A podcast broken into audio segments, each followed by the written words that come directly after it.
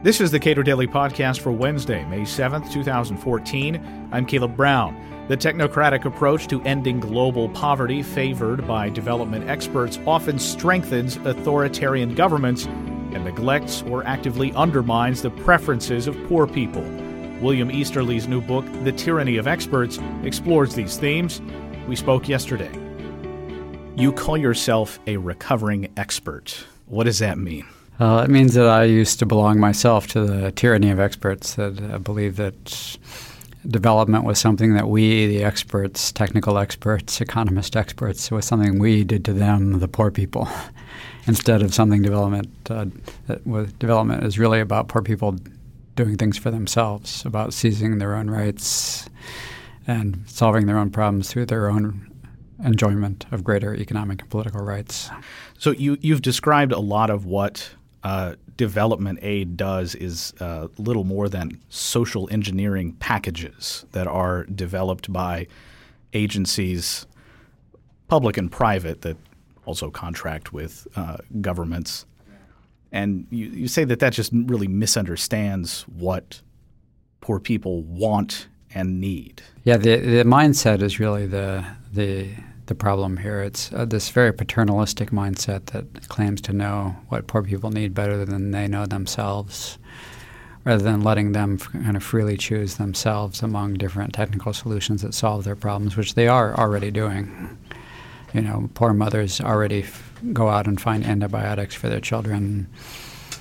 Um, this this mentality that poor people should be in charge of their own their own lives, their, uh, that they should have the rights to run their own lives. That's fundamentally antithetical to the expert mindset. Now, is the expert mindset like I'm thinking back to 2008, 2009 here in the United States, where it seemed that for a time there was very little debate about what actions ought to be taken in the wake of this recession and there seemed to have been just a pretty big sort that if you're on the inside or you are aspiring to be close to power, the kinds of things that you're likely to call for are large spending programs, large tax cuts, or both. And that that mindset is driven by the desire to be taken seriously by those in power. Is is that the parallel between this um, and other development? You know that that that is an, uh, an analogy with the kind of development expert who wants to be close to those who have power, who feels the need to work with authoritarian governments or to go along with the U.S. policy agenda when it wants a, an authoritarian government as an ally, like Ethiopia and sort of praise the Ethiopian government as uh, as both good for development and as a good ally in the war on terror, and sort of go along with that agenda is something that gives a development expert a lot of access in Washington and a lot of power. But of course, this is fundamentally wrong on the development side. The Ethiopian government has a long series of autocrats that have been the obstacle to development, not the solution to development do institutions like the World Bank, uh, IMF, and others do they do anything to stand in the way of free trade? Do they frustrate efforts at achi- achieving free trade with some of these very poor countries? Um, you know, I think a lot more could be done uh, in in all the Western countries, uh, and the World Bank could help advocate for this to open up markets to poor countries. Uh, but I think the more fundamental problem is one of ideas that the the idea of trade global trade as a solution, the idea of markets as a solution is is sort of de-emphasized uh, and not we don't realize that how much poor people can solve, even with, at very low incomes, can solve technical problems by buying uh, products that, that, meet their technical needs when they are private goods like soap or antibiotics or you know um, cheap other cheap medicines. Uh, we, we underestimate the ability of the market to solve uh, the problems of poverty. There is the ability of poor people to to buy cheap technologies that really make their lives better, like the spread of cell phones throughout Africa is another example. And we're stuck too much in this mindset of very expensive solutions defined by, by engineering experts that come up with some expensive gadget that is offered as a solution to the problems of poor people that they, they really don't want or need. Like, for example, there was a kind of ridiculous example in, in Africa that um, there was a, a, device called a Soccket, which was a, a soccer ball that if that was motorized that if you kicked it around, it generated electricity, and then you could use it as a source of electricity to read read by or use at night after the kids had been kicking around this Soccket all day. And uh, the president of the, even uh, you know posed with this on a visit to Africa. The President Obama. Uh, and on his visit to Africa and his initiative to bring electric power to Africa, posed with a Soccket ball. And of course, that's it's you know it, it sounds like a great wonderful idea it's actually a disastrous idea it doesn't work it actually breaks down very quickly after it gets kicked around poor people don't want it they quickly throw them away that's the kind of example of this kind of top-down engineering mindset that does, fundamentally misunderstands what poor people want you also suggest that this debate between freedom and autocracy is effectively prohibited uh, at definitely high levels, and then that sort of constrains people at lower levels in some yeah, of these these yeah. large uh, agencies. Yeah, yeah.